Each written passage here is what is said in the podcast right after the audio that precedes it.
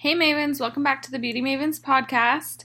We are so excited you're here, and we just want to say thank you to everyone who has left us a review on iTunes. It means so much to us. Make sure if you do leave us a review that you put your Instagram handle because we pick out some of you each week to send some goodies to. Also, don't forget to join our Facebook group. It's a tribe of like minded beauty entrepreneurs. It's a really fun space, and we would love to have you in it. Just go to facebook.com slash beauty mavens podcast and then request to join, and we'll add you into the group. Now, let's get into today's episode. Welcome to the Beauty Mavens podcast. Kristen and Madison are creating a space where the beauty obsessed can feel empowered to dream big and achieve their goals. It's awesome. Interviewing other mavens in the beauty industry to discover their secrets to success and how they got to be the expert that they are. Brought to you by a sister duo of estheticians and entrepreneurs. Here's your hosts, Kristen DeOliveda and Madison Annis.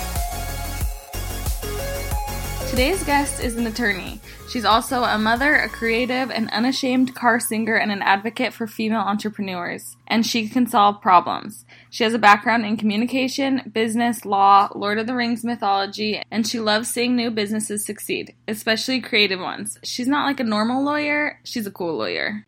Please welcome to the podcast, Brittany Ratelle. Okay, so we are on with Brittany, and we are going to start with our high lows. So, Okay, well, thanks so much for having me on, girls. I'm excited to be here. Yay! This is going to be so fun. We've never done a Skype interview before, so everyone wish us luck. Yes. Okay, so my I'm gonna start with my low. My low is that my husband does summer sales. If you're from Utah, you probably know what that means. If you're not, you might not know what I'm talking about. But he goes every summer to he goes to Dallas now. So he's in Dallas and he sells door to door. And so he left this last weekend and so that sucks. but He's gone all That summer. yeah, so he's gone all summer, but it's his last summer. I guess that can be my high. This is his last summer. I'm forcing him after this to be done and no more summer. So that's my high. That once this is done, then then no more of this summer sales life. Yeah, that'll be nice. Okay, my high is I just found out that I'm 18 weeks pregnant. Congrats! Oh Thank you. So that's my high is finding out, and then my low is also finding out that I'm pregnant because I wasn't expecting that for a couple more years. Surprise! but now it was very shocking the first couple days. But now we found out it's a boy, and I'm getting really excited, and we've like gone shopping and got all the cute clothes. So, but so you've already had like the full hormonal gamut spectrum of feelings, like excited and you know wonderful, and then nervous, and then like oh I'm gonna be sick, and yeah the whole yes, range. all of the above. So now I'm just excited. And I'm halfway done, so that's nice because I'm really impatient. So I don't know if I could have waited 10 months to have a baby. So Well, you you were smart and you gamed it, so you just you know you you creep up later in the game, so now you don't have as long as wait. You're a smart woman. exactly. I know, and your high should be that you didn't ever have any symptoms, no morning sickness, like she didn't have anything. Yeah, that is a high. She's a she's a pregnant unicorn. I know, and I'm pregnant too. I'm a month ahead of her, and I, it has been like like we'd drive to work. She'd be driving. I'd be like, pull over, and like throw up on the side of the road. The whole time she's pregnant too, but Had no idea has and no was so fine. I know. Oh goodness. Well, congrats. Well, you ladies are glowing, so I know no one else can see it but me. But um, but yeah, you look fabulous. You're, Aw, you're wearing it well, regardless. So. Well, thank you. Okay, what uh, what about you for high Okay. lows? Um, my low, well, uh, my low is probably I was just over at my in-laws' house, um, and I was trying to get some work done with like my kids about, and you know they were like playing and looking all cute going outside, and then my youngest, who loves to play in their sandbox, I noticed had brought a truck inside after being in the sandbox, and he had like spilled, you know, like a teaspoon of like sand on the floor, and I was like, oh gosh, like on the carpet at my mother-in-law's, and we have family visiting, so I go to clean that up, and I realize that was just the end of the dump truck. He started in the kitchen. Oh, I don't and he laid like a tr- I mean, he literally probably had like this giant dump truck full probably like a gallon of sand and had just like laid it out like he was pouring a foundation in the house in the kitchen just all That is over. so funny. so it's one of those, you know, real mothering, you know, lows. Um, my high is that it's my birthday tomorrow, and so it's my it's birthday tomorrow, and then Mother's Day the day after. So it's going to be a fantastic weekend. So. Yeah, it will be. We love birthdays, I know, and happy- now Mother's Day. Happy birthday! That's exciting. Thank you. Yeah, so that's that's exciting. So we're gonna go out. We're gonna get petties. We're gonna go to Anthro. I mean, that's that's all I want in my life. So yeah, Oh, that sounds amazing. Birthdays are so fun on the weekends too. yeah, So that's exciting. Okay, yeah, definitely. perfect. So you have set. What was it? Seven. Yeah. I have I have some tips for you. You have some yes. great tips for our listeners. Yes. Um, and that I would love to share. So, and I will always start with this. I have to have a couple caveats because, like, what kind of attorney doesn't have like some caveats, disclaimers? Um, so, I am a licensed attorney in Utah and Idaho, but anything I ever talk about, like on podcasts or online or on my own podcast, um, this is not official attorney-client relationship legal advice. So, if you have any questions about any of this stuff I'm talking about, always consult with an attorney licensed in your jurisdiction because sometimes things can change and like the specific facts of your business um, yeah can be just like that very specific so um, and the other thing is that um, your listeners have to promise that they will not be overwhelmed by any of this stuff. So because i've i've taught this before like online and in person and done like you know workshops at conferences and stuff um, where i kind of go over some of the you know legal basics of getting your stuff in a row. Um, and sometimes I get like the deer in the headlights look from people who are just like I I don't know what what I can do. And I you know I always just say like you're doing great because you're an entrepreneur and you're moving forward which you should be and you're worried about making money which you should be. Um, and you just got to tackle this one little thing at a time. And you don't need to know the whole journey of how you're gonna maybe do all these things and scale and what copyrights and trademarks and licensing and oh my gosh like you just keep walking forward just one step at a time um, and that's how you can get legit um, and you know build a business that can grow and support all the dreams that you might, have for it so We are so excited about this because we, um, well, I actually was business partners in a salon before, and I tried really hard making everything legal, and I just felt like my business partner was kind of like doing the opposite of that. So we are like so excited that when we started our business, we're like, okay, first thing we're doing, we're getting our business license. Like everything is going to be correct. So I'm so excited to hear these new tips that we need to probably add on as well. So smart. Well, I mean, it sounds like yeah, you you, you ladies are well on your way, but but hopefully there'll be some nuggets of wisdom here for for your people as they're um yeah as they're as they're moving forward. So, okay, well the first thing I'll start with is and that was an amazing segue is to kind of set up your business entity. So um if you're setting up a salon or if you're even if you're just freelancing, like you don't have your own location and that's what you're doing in beauty, um, I would highly suggest that you uh, set up an LLC. Okay, that stands for Limited Liability Company, and you do this always with your state. It's like a state entity, um, and an LLC makes this nice little fence in between your personal assets and your business assets. Okay, so if anything goes wrong with your business, if people get mad um, if someone gets hurt, if they have an awful allergic reaction, if someone gets sick, if someone slips and falls because you didn't shovel the ice away, um, then that only becomes a business problem. Um, it doesn't become a personal problem. So if you lose a lawsuit, like that's like the worst, you know, heaven forbid, um, someone, if you have an LLC, someone could not get to what assets you have in your home, in your bank accounts, and what you share with your spouse, your 401k, like all of that personal stuff is all protected, locked down they could only attack what's in your business. And so um, it's a it's a thing that's a really important um, and it's usually not that expensive unless you live in california. But um, in which case you have to pay like this really awful franchise tax of like 900 bucks a year. But in most states it's under 100 bucks. You can totally do it yourself. You just have to go on the state website and answer some questions and then you can be done and then you get your LLC, um, and you'll it'll tell you to get like your tax ID number with that. That's also sometimes called your EIN, and that allows you to set up separate um, like bank accounts for your business and a separate business credit card, which is really really helpful. So you can keep track of your business expenses, what money's coming in, what money's coming out, um, and that'll really let you. Um, keep things nice and clean for the IRS and for your own business purposes. It's really hard to make thoughtful business decisions about investing or hey do i want to take this course or do i want to hire or are we not hitting our goals if you're not watching your numbers um, so Oh yeah. So are you okay? So you get the LLC first, then you get your separate bank account, Yeah, I mean, you can get and set up a separate bank account. You know, if someone's like, I don't know the LLC, you can do it by just getting your EIN. However, I recommend getting your LLC. I think it's it's it's a great first thing step to tackle. Get your LLC. Yeah. And you would recommend LLC for solo estheticians and business partners? Yeah, so you can do it for for both. Um, I would say if you have a business partner, um, you know the the thing that I would spend some money, some legal money on, you know, you can do it yourself. Like, don't be sucked into like LegalZoom or there are like some online things that will say like, oh, we'll file your your LLC paperwork for you. All it's doing is that's putting your information into a form and putting it into another form. You could do that yourself. Like you're going to be mm-hmm. answering the exact same questions and they're going to charge you a couple hundred bucks for it. They're a complete ripoff. So do the LLC on your own. But if you have a partner pay to have an operating agreement done. This is some, also sometimes called a founder's agreement or partnership agreement, operating agreement. They're all used interchangeably, but this agreement is like your little handbook of like how are you going to run your business. It's private, file it with anyone. It's just for you, but it's binding and it will talk about what happens when someone wants to leave the business. And no one wants to think about this, but it happens. People change. Like yeah. people grow up and their interests mature. People get divorced. People die. People get really sick or incapacitated. Um, you know, what happens if someone wants to leave? Can they set up a competing business? Um, how close? Or can it be in the same area? Can it be with a similar name? Can they poach off some of their artists or their employees or their clients. Like you guys, you need to talk about all that stuff beforehand.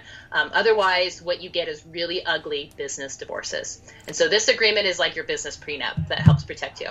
When I was splitting from my last partnership, that's it, that's what it felt like. It was a divorce. Like it was really hard and awkward trying to divide up the things. So like having that to begin, like we're sisters and we have an operating agreement.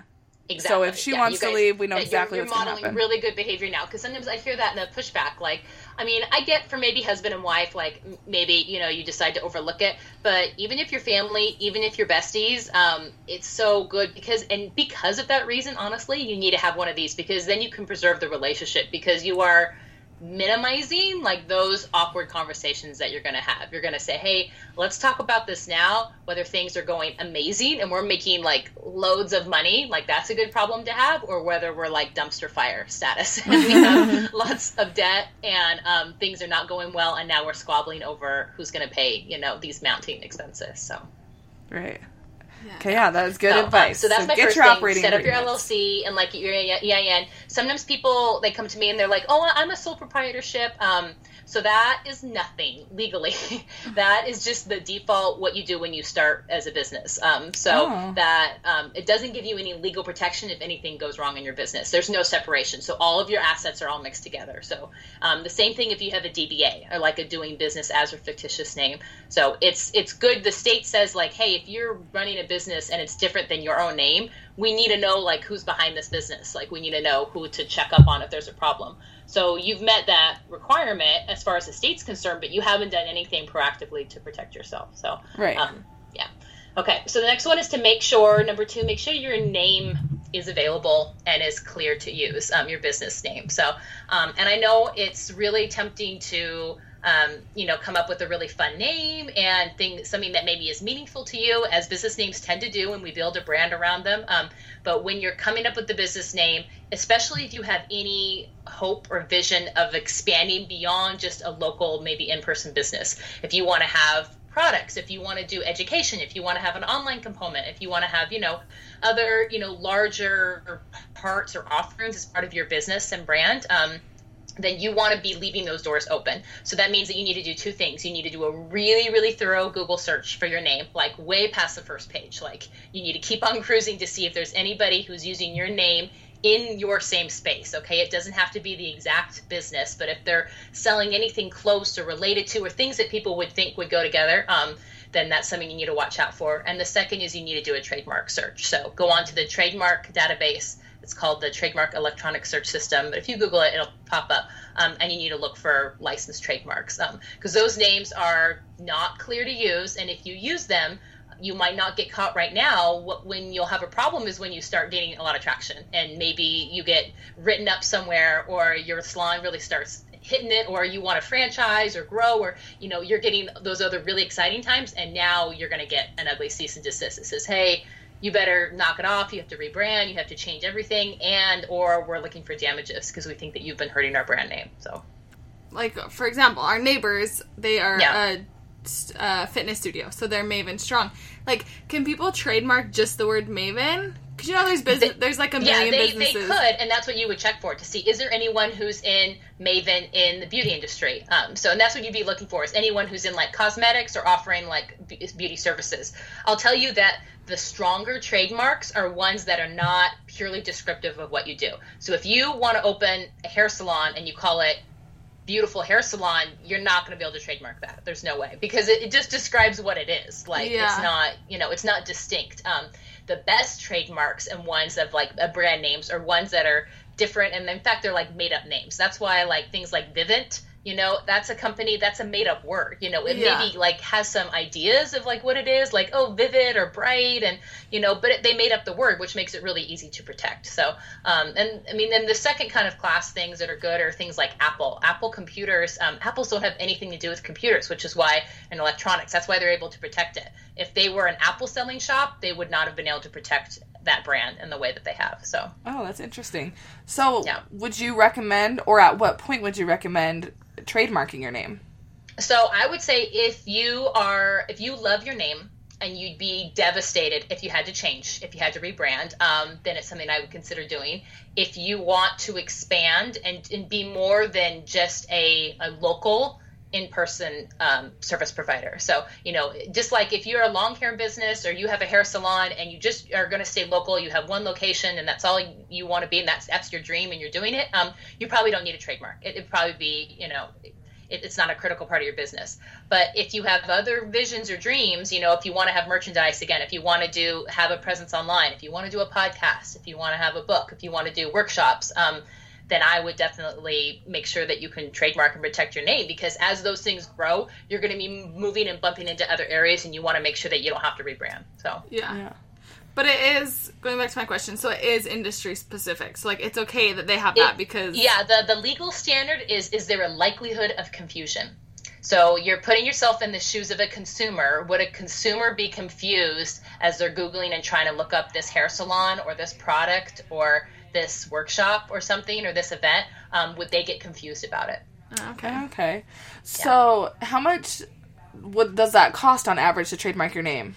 Yeah. Um, so the government fees are like two seventy five per thing, like in each category to do. If you do it on your own, um, I do suggest that most people work with an attorney on these, just because I, I see so many that go wrong. People put them in the wrong categories, or they don't do a good search beforehand, and then they bounce back, and then they're worthless, and you spent now you have to pay more money to attorney just to fix it than you could have in the first place. So when I do these for people, they're a thousand dollars for a trademark, and that includes the search, the filing fees, um, and then my like analysis and strategy because we're trying to have a trademark that will be big enough so you can kind of pivot and have new offerings Uh-huh. as much as you can, but not too vague that it bounces back and it gets rejected. So we're, we're you know we're I'm having this little dance, you know, this little strategy that goes into it. So Okay, that's really good to know. No, Yeah. we'll, we'll be emailing you about that after this. about that. We will be talking later. That- that okay, sounds so like that's your something we name. need. Um, okay, um, the next thing, my number three is get your website legal. Okay, by this I mean, and I, I mean, I think it's a pretty fair assumption that anyone who's running a business now is going to have a website, um, and that you need to have. There are three things that you need to have on your website. Um, you need to have a privacy policy. You need to have website terms and you need to have any disclaimers or disclosures. Okay, so disclaimers and disclosures are things like if you're making sure that if you're offering anything that could sound like it's medical or fitness advice and nutritional advice, you need to show that you say that you're not, you know, that, um, and so this becomes more important to people who are like bordering on like health and wellness stuff, you know. So if someone is doing like, you know, talking about skincare, but also kind of, you know, talking about, oh, essential oils and you can do this and it can cure eczema, like, uh, that sounds like a little bit like you're offering medical advice. So, like, you want to make sure that you have the disclaimer that you need to. Um, privacy policy is required by state and federal law. You just need it. Um, and then your website terms are, are kind of like your clubhouse rules for your website. And that'll also protect you against like copyright infringement. Um, so people can't be like, well, I didn't know that they have, you know, that I couldn't use their photo. Yes, you do, because it's right there in my photo on my website. So, um, yeah, pay me my money and stop giving me back my photos.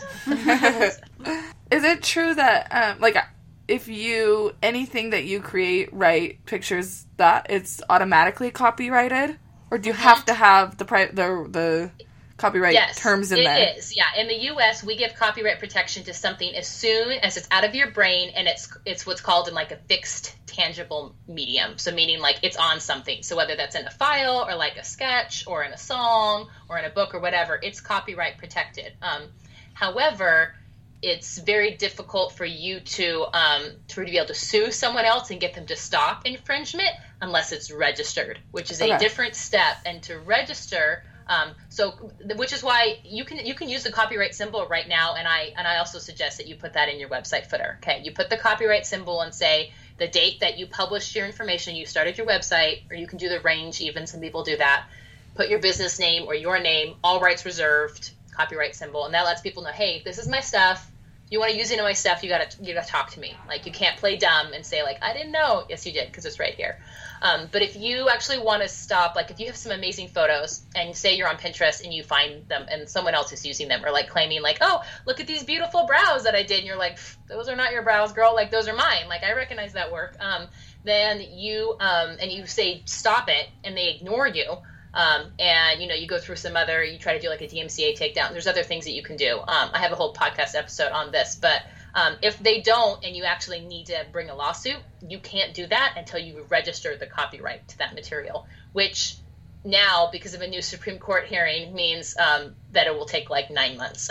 so Oh wow. and people pe- some people some people don't know that and so if you send a cease and desist they'll get scared off and they'll stop especially if it's on like law firm letter you know law head, Right. letterhead um, which is why sometimes i send these out and people are like oh law firm they'll stop and that's sad that i have to you know wield that stick but i will um, i can and will if i need to but um, but like bigger companies or infringers or you know people who are running scams on Amazon out of China and stuff, like they don't care and they won't they won't stop unless you've registered it. So and you get some extra benefits like you can get statutory damages um, and attorney's fees, so you can get like major awards of money if someone is using your stuff if it's cop- if it's registered the copyright to something. So Oh, okay. Interesting. And I was gonna ask that, like, is it even worth it to go or to like get it back? Yeah, and that's the thing. If you don't have it registered, then yeah, to do to initiate a lawsuit, if, you know, copyright in- infringement suits are expensive, um, and so most attorneys will not take them on unless things are registered. So if you have something that um, is either critical to your business or you've already seen that it's becoming popular and it's you know it's it's in, it's in the public eye, it's making a lot of money. Like if you did you know work for somebody or if you have like an you know if you have an ebook and that's you know it's oh it's going really well go register the copyright to that. It's not that much. Copyright registrations are only $55 okay?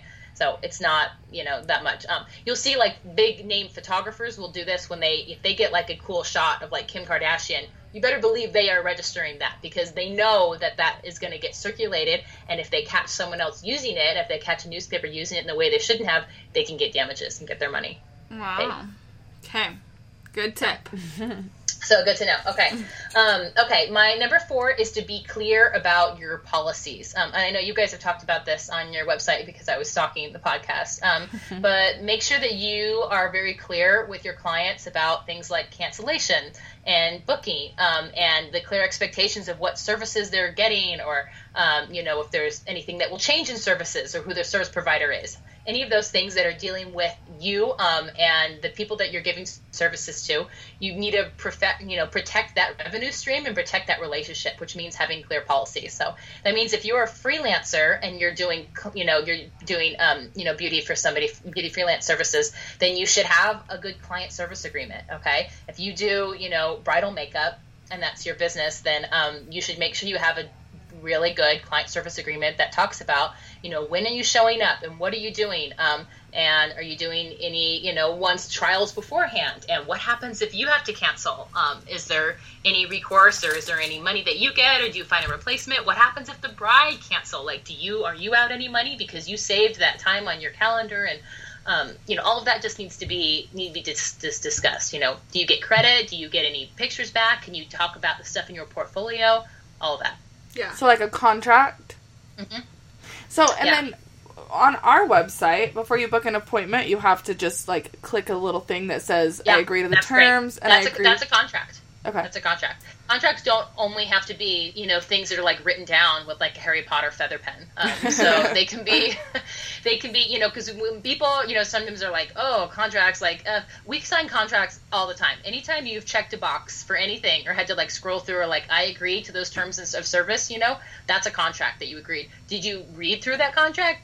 No, you probably didn't. Yeah. Um, but you agreed to it, and if there was a problem, those would be the terms that would govern how you're going to solve that problem. So I have a question. So I know on our booking we use Square. Yeah. Okay. But that's the other thing is that if you have a merchant processor like Square or Yeah. like you know someone else, um, if, you have a chargeback or if you have like a payment dispute or something, they're going to ask Square's going to call you and they're going to say, hey, we need a copy of your policies. You know, if they booked from your website, we need we, we need a copy of those policies that they agreed to because that is part of that case that they're going to look in to see. Um, is the client right? Do they get to keep your money? Are you guys right? Do you get to have the money? And so it's really you just need to audit that and, and keep tra- tabs and make sure that those are saying the things you need to to protect yourself and your business. So. Yeah. So yeah, so that was kind of my question. So like if they book their appointment, they do agree to those terms and they put their card information in. So if they don't show up, we can charge it because they agreed Yep. to that. But now if they do show up and then for their next appointment I rebook it in the studio, do I need to like repeat my repeat the policy or is it like it's on my website, they've already been in before, that would be covered or can you charge them every time going forward or do you, they need to like sign something It depends on what it what it says in that agreement. If your agreement says that, that says, "Hey, you consent that by booking an appointment at this facility at this establishment, you agree to this cancellation policy," then yes. If it says, if it's more specific, like for this service, this you know, it makes it sound like it's more like this one service appointment. Then Yeah. I, I would say that's more in the gray area. So I would check your documentation. See Just it kind of tweak the words if we need to. okay Yeah.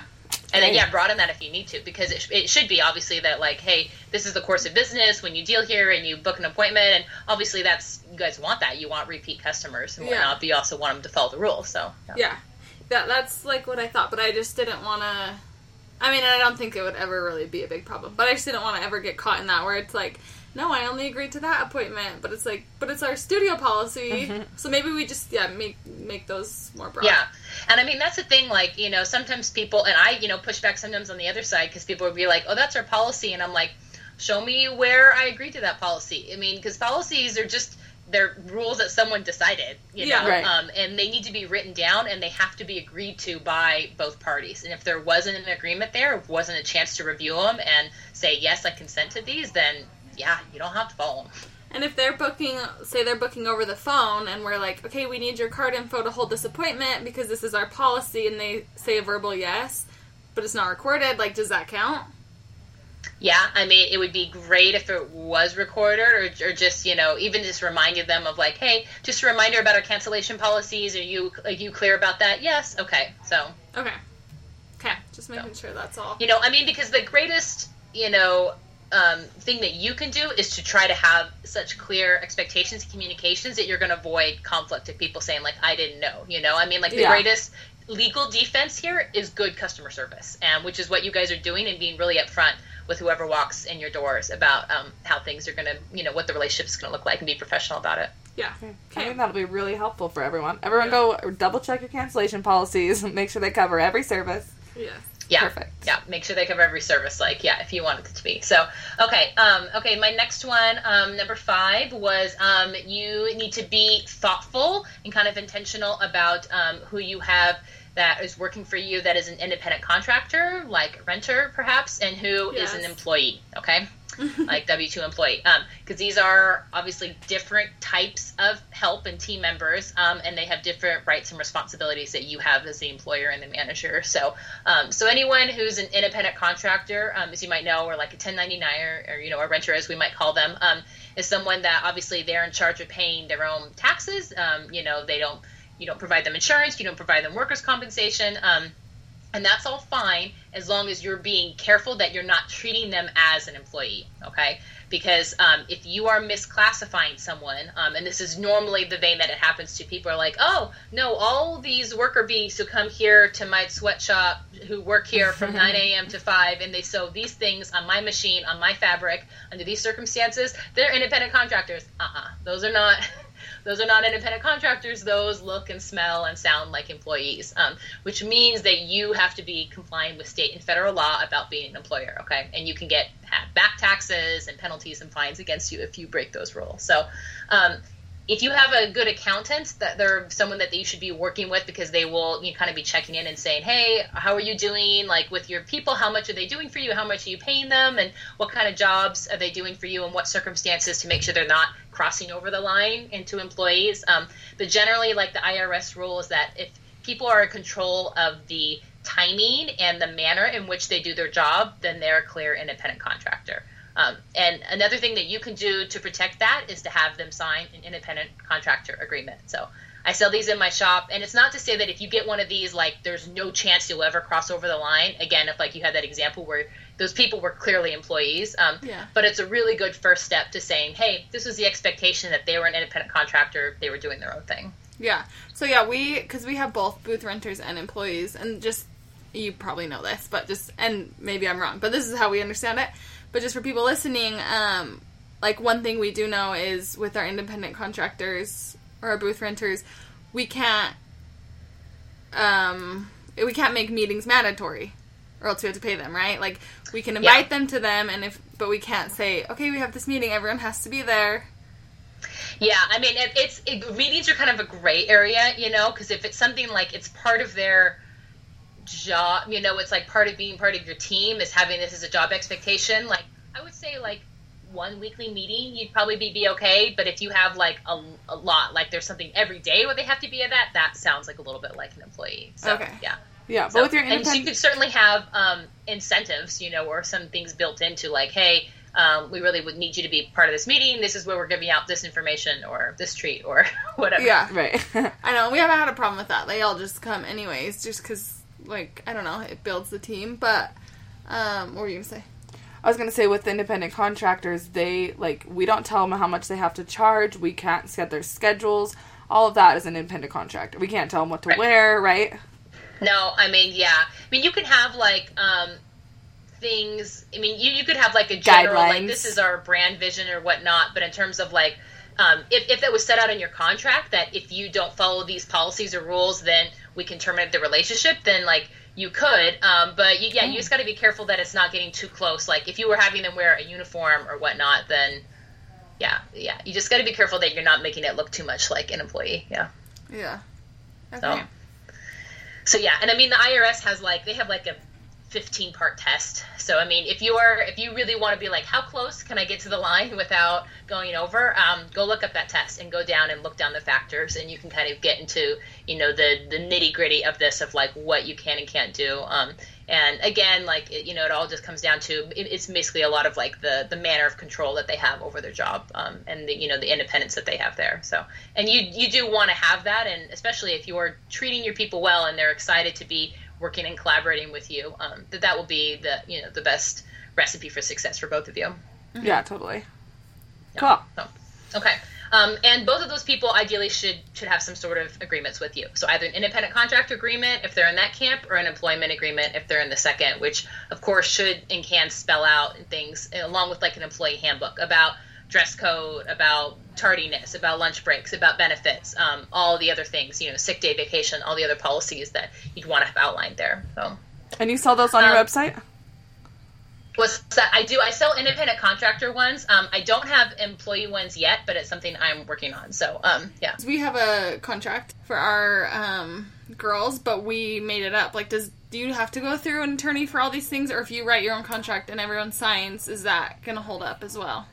Um, it just depends on what's in it. Um, uh, I would say it might be worth it just to have someone review it um, mm-hmm. and just see if there's anything else that needs to be added, or and make sure there's nothing in it that's illegal. Like make sure there's nothing in it that that's um, you know that's crossing the th- threshold of like federal employment law about like discriminatory or you know information you're not supposed to know or act about at your employment. You know the things that there can get dicey is like um, you know sometimes people will have like social media policies or something um, but if you are you know friends with your employees and then you learn online that like one of them is pregnant and then you terminate them the next week um, that is like a perfect storm disaster for an employment discrimination lawsuit because of course the employee can be like oh the only reason that i was terminated is because i announced that i'm pregnant. And so um, so those are the types of things that are really you want you like to have it's good to have an attorney's help to kind of hedge that so you don't have that um, yeah chance of a lawsuit. So Cool.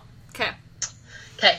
Okay. Um, my next one is to um, read through your contracts carefully. So we're still in the contract vein, and for this, um, I'm probably more specific talking about people who are freelancers or doing their own thing, um, who might have been trained or like participated in another program. So for like this, I had a I had a family friend who came to me because she was um, she did lashes and she was a lash lash educator, and she had me read through her contract, and it had a three year non compete with it, saying basically like she couldn't teach and educate about lashes like in any other format besides after like being with this company, which is ridiculous. like to three years Yeah. for lashes, like um.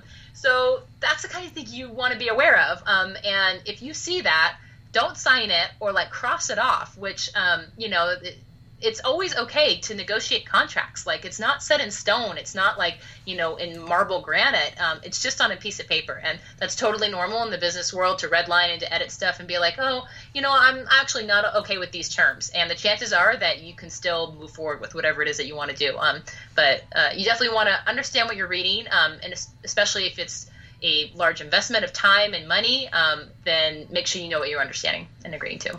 So I feel like non competes are pretty prevalent in the beauty industry. A lot of people do have them, um, but I don't know that everyone's doing them correctly or that Yeah. they would even hold up. So what's like a a good non compete that would hold up? the general trend is non-competes is that they're getting more and more narrow. And so um, i would and they're also governed by state law. In california for example there are no um, non-competes are not allowed in any industry whatsoever. So you, can, you cannot have non-competes which is why we have silicon valley because people hop around in companies and they're free as a bird. Um, utah law um, has a limit of one year on non-compete so anything broader than that is unenforceable.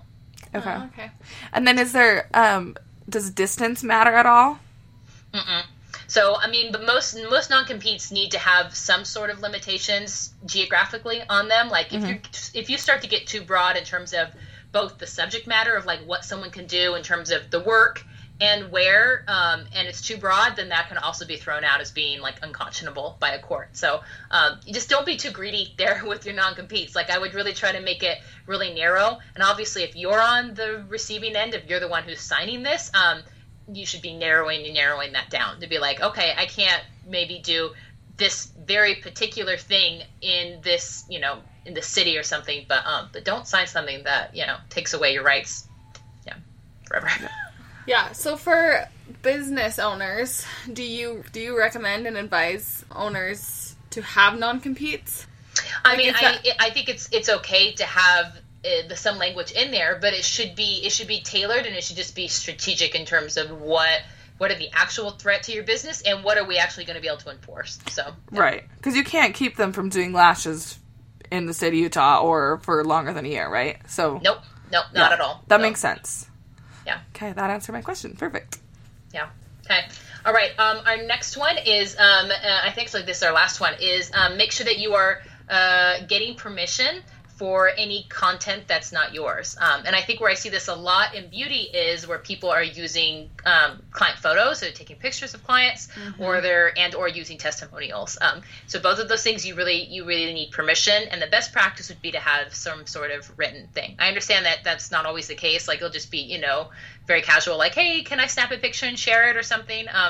And if they say yes, like I understand that you just might go forward with a yes. But even if you just had like a quick like half page little release, you know, and had a pack of them behind the desk and had someone sign and be like, hey, are you okay signing off? And can we use? I, we just love how this turned out, and we'd love to share this picture. Um, and they could sign away and just give you the rights to that. And that way, if there's content that you get that you love, um, you can use it the way that you want to. You can put it on your Instagram, you can put it on your website, you can use it for training, education, like whatever other purposes, you know, recycling that you might do. So, what about if you're wanting to use, like, somebody posted a picture on social media and you want to post it on yours? What is the legal grounds to sharing something So like yeah, that? if they if they posted it on their feed, um, like you can use in-app features. You don't have to ask permission. So you know, if someone puts it on like their static Instagram post, you know, you can do like the little paper airplane, you know, that Yeah. lets Right. you go to Your your story. yeah. So that that's fine because that's in-app feature, and when someone puts their stuff in Instagram, they're allowing people to use and license Instagram for that kind of sharing. Um, what's not okay is for you to do like a screenshot or like use a repost app and to repost it without permission. So Oh. so for that, you really need to get permission. Um, so just send them a DM, and I'm sure most people, I'm sure 99% of the time, they're going to be fine with it. But um, that's just that's the best practice there. So I feel like a lot of people just either tag you in the post or they do the repost app, so it's tagged in the caption. That's not legally correct. It's Okay. not. Yeah, tagging um, does not negate infringement. Like I understand that um, you know, people are usually there, there's a lot of times they're okay with it, but then there's also sometimes when people are not. And so um, to really protect yourself and to just have a good policy, this is the way we do things. We're always on the up and up, and that way we can use this picture the way we want to. That would be that's the best practice is just ask permission first. So um, and you know this becomes a much bigger deal with people who are um, they're content creators and like this Right. is how they make their money. You know, like it's a very big deal when you t- put, take someone's stuff and put it on your feed. Um, but certainly, if you you know having portfolio of work and having you know beautiful work is, is really important um, in beauty too. So it's good to just be mindful of that. Yeah, totally. Those are really awesome. Was that the last one? Yes, Yeah, those are one. really good So, tips. Yeah. We have a little bit of work to do. Some things we're doing you know, good, like, feels like good. I said, like no, no feeling bad or overwhelmed because, um, like everyone, you know, you don't know what you don't know, and that's totally fine. And not everyone, in fact, most people are not going to be well versed in the legal, you know, issues of this because that's not what you're trained to do. You know, you're trained to do amazing hair and to you know do great brows and to do great makeup. Um, that's that that's your gift. That's your talent. That's your zone of genius. And so um, it's just recognizing like, hey, there are things that I could be doing to be more legit, um, to be more professional, to educate other people how I want to be treated and how my business should be treated. And part of that is taking these steps to be protected, to be legit, um, and to just set yourself up for success, so that as your business ebbs and flows and grows, you are in a place where you can do that with a, with peace of mind and confidence. Right. And I feel like people can they can tell when you're like putting effort into being legal and doing things the right way, or if you're just kind of you know sweeping things under the rug and just trying to make a buck. I feel like people can tell, and and you're gonna attract that type of clientele. Whereas if you're like doing things legally and you have your license hanging and all the things that you're supposed You have to do, policies and cancellations. then yes, you're I know. gonna I, did, a- I didn't mention the license, but yeah, I, I mean, I think it almost goes without saying. But like, yeah, if, if you should be licensed to do what you're doing, please be licensed. You know, please, you know, be, adhere to those things and be a good. Uh, a good citizen of your industry and making sure that you're um, complying with all the rules that you need to. So, yeah. Awesome. This I Yeah, feel like will so- be very helpful for so many people because it was for Okay, me. so good. Um, and I was gonna say, if anyone else wants more, um, just more tips for these or more resources, because I know sometimes talking to an attorney sounds just really expensive and boring, and and you, they're worried that you're gonna talk to someone who's not gonna understand what you do or what your needs are. So, um, so I do have some together free resources that I have for you. Is I'm on Instagram. I love Instagram. Um, so make sure people are connecting with me there. I'm just at Brittany Ratelle. Um, I also have a podcast, so Law and Wit, Creative Counsel for Entrepreneurs, where I talk about all of the stuff of like being a creative entrepreneur. And I certainly think being a beautypreneur is in that category, um, especially with how much is done now online and in the digital space and how much those lines are blurring from just having what was, you know, a local footprint business and is now um, a lot of times a lot more than that is like a hybrid influencer, beauty influencer, um, uh, beauty space. So, and then the, um, the other resources I have have a uh, kind of a thorough one page legal checklist um, that I always say to people if you want to know where to get started. Um, and it'll kind of summarize some of these tips and then a couple more things to kind of look at. Um, and you can get that at brittanyratelle.com slash checklist. And I love your little um, DIY templates that you can purchase. Yes, and those are in my my contract shop. So I do have so for people like you know I work on with clients one on one, but there's a lot of people who frankly they don't need to pay for custom like one on one bespoke legal services. Like they just need a decent template and they can be on their merry way. And so um, for that I sell things yeah at creativecontracts.co is my legal template shop, and that's where you can get like your website bundle that will get your website legit. You can get an independent contractor agreement if you are ever doing like a sponsor deal with an influencer, like if you're doing either trade or you're paying someone and they're going to post for you and do stuff for you and you're giving money or product or whatever to them, that there's an agreement that's really great for that that clarifies what that's going to look like. Um, a model release, testimonial release, um, copyright transfer, like just all the things that I keep seeing again and again that help people protect their businesses and keep things running smoothly. Yeah, those are so awesome. Those are so awesome. Also, you're a genius having all these products and like I don't know. I don't know any other attorney that are like doing things like this. You're the first one that I've known about and I just think it's so smart because everyone needs it and you're being such an entrepreneur at the same time. Like it's I want to do an episode where we talk about your business and how you've like came up with all these things because yeah no yeah you're, you're so nice but i mean for me i just kind of fell into it honestly like i um, i graduated law school i wasn't sure what i was going to do I, I, knew i kind of wanted to work and do maybe something helping women and children i thought that was doing like family law and stuff so i did that for a few years but really didn't like it. Um, it's really hard to be a family attorney, and you're dealing with people in the worst parts, you know, of their yeah. life, the worst days, yeah. and the worst moments. Um, so I'm grateful for the experience, and that I still can do pro bono work and um, and help. You know, I, I, do help for like domestic violence shelter victims and stuff like that. But um, but in terms of this work, grew out of just I had so many friends who were creative entrepreneurs who were really talented women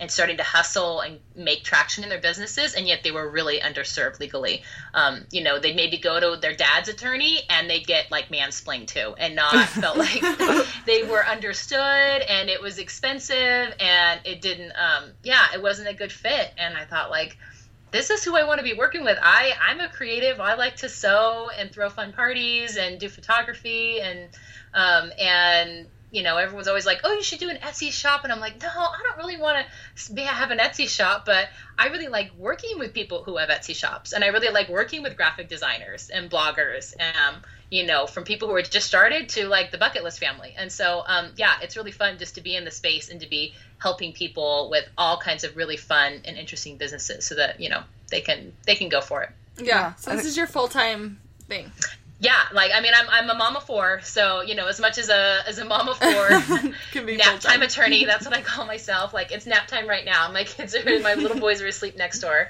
um, or if not, that they're doing a really good job of pretending to be asleep. But um, but yeah, and I, but so in this season, like I'm you know just trying to be efficient with what clients I take on and my client services, and then yeah, develop the the templates and the other educational resources to help people, um, so that if I'm not even doing one on one, there's still pe- things that I can do to help people um, and help them be better business owners, and you know, and help support my family. So yeah, that's, that's so amazing. awesome. That's a cool little niche that you've gotten yourself into. I know. I was Thanks. gonna say for everyone to like apply that is like finding a little gap in the industry, finding things you're passionate about, and then just going for it and yeah, not to be too worried that like there isn't someone else doing it just like yours. I think yeah, if you can find that intersection of something you enjoy doing, um, and then uh, and you're good at it, mm-hmm. and that the market will reward the the market will pay for people to do to solve that problem for them. And when you find one of those all intersect in a little Venn diagram, that's where you should sit, and that's where you should flourish. Yes.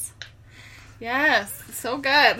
okay, one more little plug for Brittany. Um, go join her newsletter. They are so funny, and there's like always little informational tips on there. Or didn't you do like a quiz one time where you could see how legally sound your business was? Oh, like, I think yeah, and I like what category you put yourself in. But yes, I am I am trying to do better with my newsletter. Like I know I'm supposed to be sending it, you know, all the things you're supposed to be doing. I'm supposed to be sending it out every week. I'm not as good as I should be about that, but I only send it out when I have good things to share but like I'll wrap up my Instagram lives that I do, and I'll put like a link to those and say here here's what we talked about if you want to watch the replay. Um, and then I'll summarize like the podcast episodes, and then I'll put other tips in there. So yeah, if you sign up to get on that checklist, you you'll get on the newsletter. So the BrittanyRatelle.com slash checklist. Um, yeah we'll have, and then you'll you'll get signed up. But yeah, thank you. I, I try to make them funny. no, they're funny. lost in like the inbox abyss because I know how it is. We all got to fight those battles. Yeah, no, totally. You do a really good job at it. Well, thank you so much. This was so fun.